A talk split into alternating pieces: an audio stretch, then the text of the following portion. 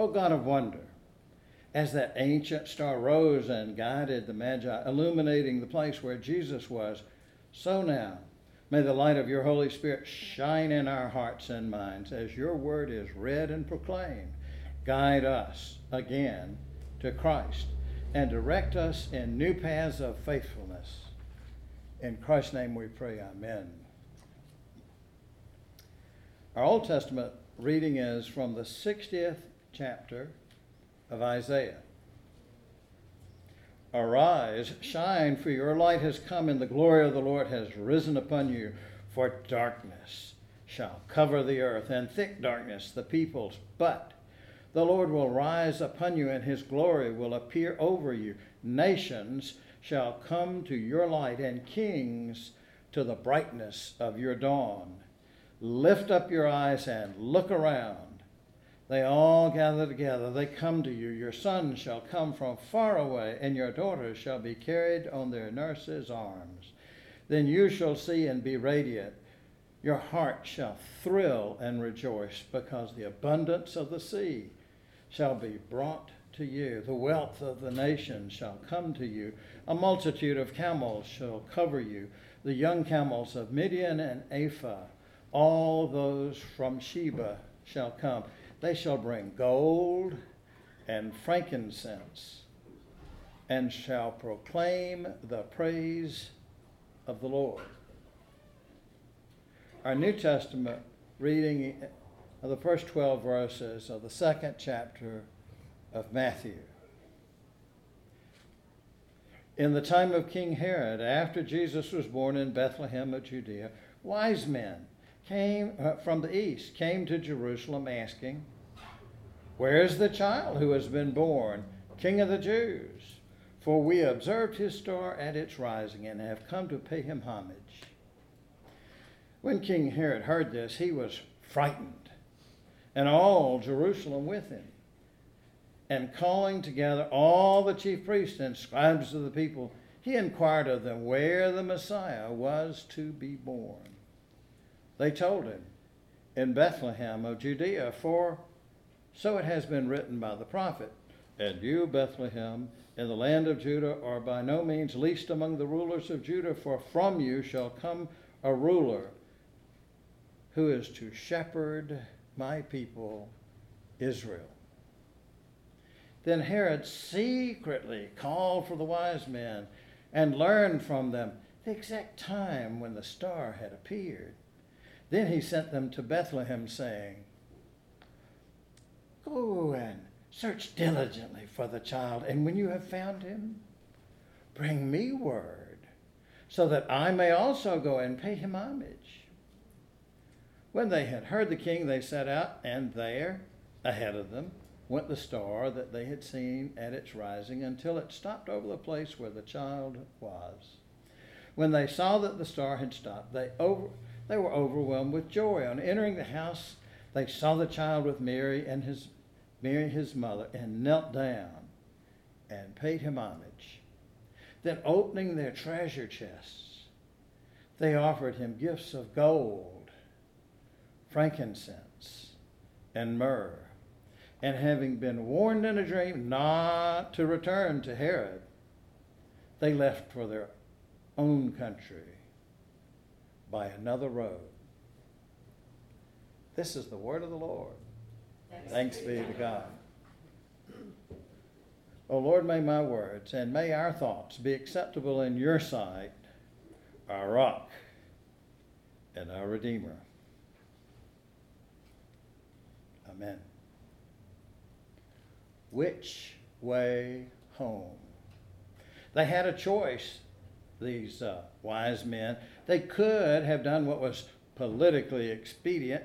They could have done as King Herod had with such cleverness asked them to do, saying, Go and search diligently for the child. When you find him, bring me word, so I may also go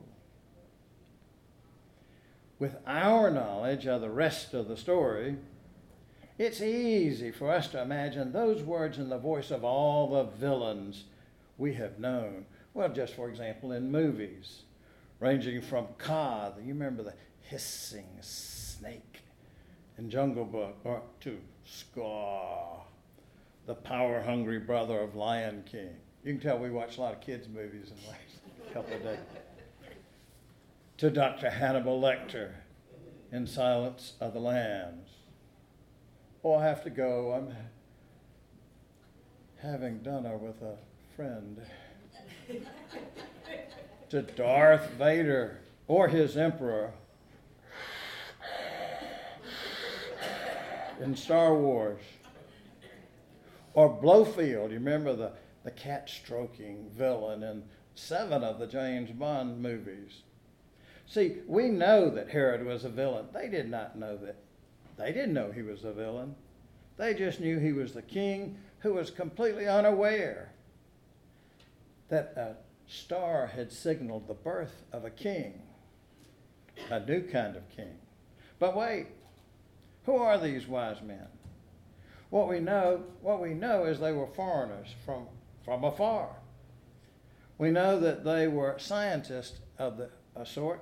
I read some commentaries that called them astrologers. No, no, they didn't write horoscopes and they didn't sit around saying, oh, Venus is in the plot of Aries and all this other stuff. That wasn't them. They were, they were observing the sky. And they had observed something different in the sky, something special, something that inspired a journey. Now, just think about that. If you if you went out, say, to carry the trash out one night, and when you came back in the house, you told your spouse, "Honey, I saw something new and wonderful in the sky while I was out there. I think I shall gather my buddies, my camels, and my gear and travel hundreds of miles to another country. What do you think your spouse would say? Have you lost your mind? What have you been drinking? My spouse would quote her daddy Vassar, who used to say on such occasions, I admire your courage, but I question your judgment. Now, it was really, it wasn't all that new for stars to be thought to prophesy some important event. Back in the, you read in the 24th chapter of Numbers, the foreign prophet Balaam, you remember he had a talking donkey. Balaam says, I see him, but not now. I behold him, but not near. A star shall come out of Jacob, a scepter shall rise out of Israel. Well, we do not know we really don't know how many wise men there were. The assumption, primarily from medieval times, oh, you know, a thousand years ago or so, they said, oh, there were three gifts. There must be three wise men. I mean, who would come empty handed, right? but we don't know. Matthew doesn't say that, does he? We do know, we know they had to be rich because they could afford to travel. There was no $99 flights around then. This is when you went to travel from afar, you had to take your servants and your goods and your groceries and take everything with you. Nothing was cheap about traveling. And we know that they were rich because they brought expensive gifts. Well, first, they were going to greet a new king, so they went to the they went to the logical place to meet a new king, capital city. Jerusalem. But there was no new king there. Just Herod. Herod knew that his world was ruled by Rome, and Rome decided who got to be called king. Nobody else did. And Rome had named Herod king, so news of some other king, that was pretty upsetting for him. Now, not quite knowing what to make of these guests on a surprising mission, Herod asked his scholars, So where's this uh, Messiah supposed to be born? Did you ever wonder how they come up with the right answer? You know, they searched the scriptures, and the answer they came up with is actually a modification of one verse in the prophet Micah. It's funny, that's 5, 5 verse 2, and they combined it with something in 2 Samuel, also 5 verse 2. And they said, and you, Bethlehem, in the land of Judah, are by no means least among the rulers of Judah, for from you shall come a ruler who is to shepherd my people. That word shepherd's important. That was part of being a, a good king, was a good shepherd. And what do we know about this little town of Bethlehem? It was located about five miles south of Jerusalem. Well, I, I Googled around a little bit to see what's five miles away. Well, that's less than the distance from Raleigh to Garner or from Four Oaks to Benson. Five miles is more like the distance from Berea to Stephenson's Barbecue, depending on which route. Historically, Bethlehem had been important. In the book of Genesis, uh, we read that Bethlehem, that's where Jacob buried his beloved Rachel. It was also where Ruth married Boaz, uh, some of Jesus' ancestors for that matter. But Bethlehem's greatest significance before Jesus was it was the hometown of Israel's greatest king, David, the former shepherd boy and sharpshooter with a slingshot.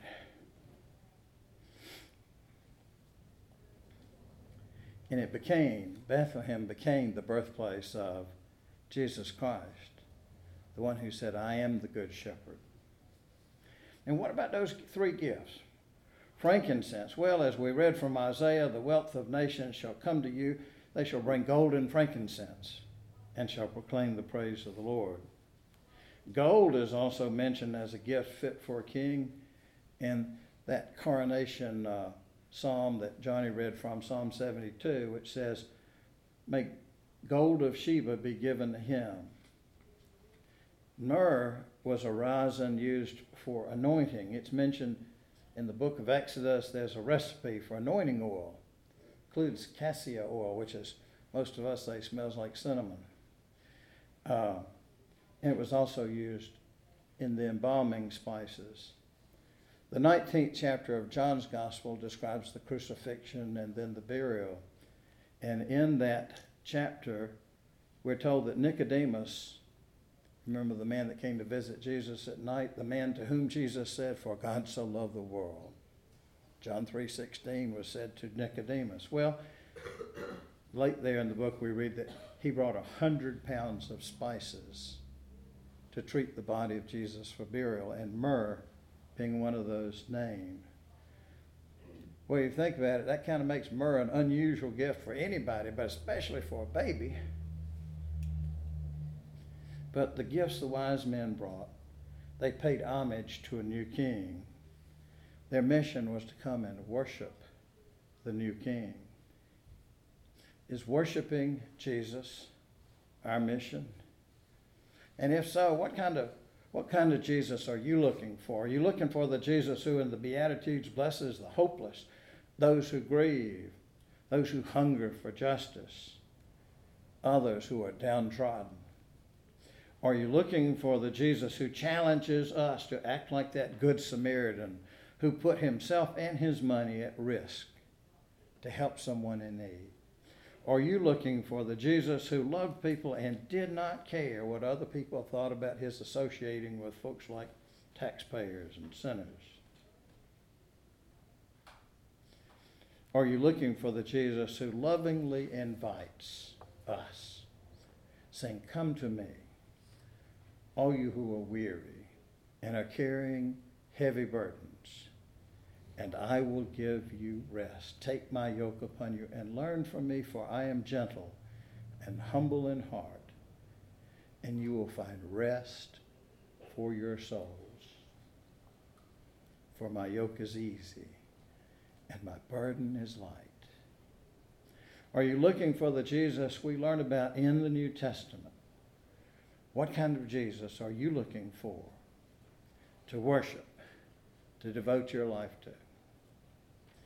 And if heaven is your home, how do you answer that question? Which way home? Thanks be to God. Arise, shine, for your light has come, and the glory of the Lord has risen upon you. Now may the love of God uphold you, the light of Christ guide you, and the fellowship of the Holy Spirit fill you with joy now and forever. Amen.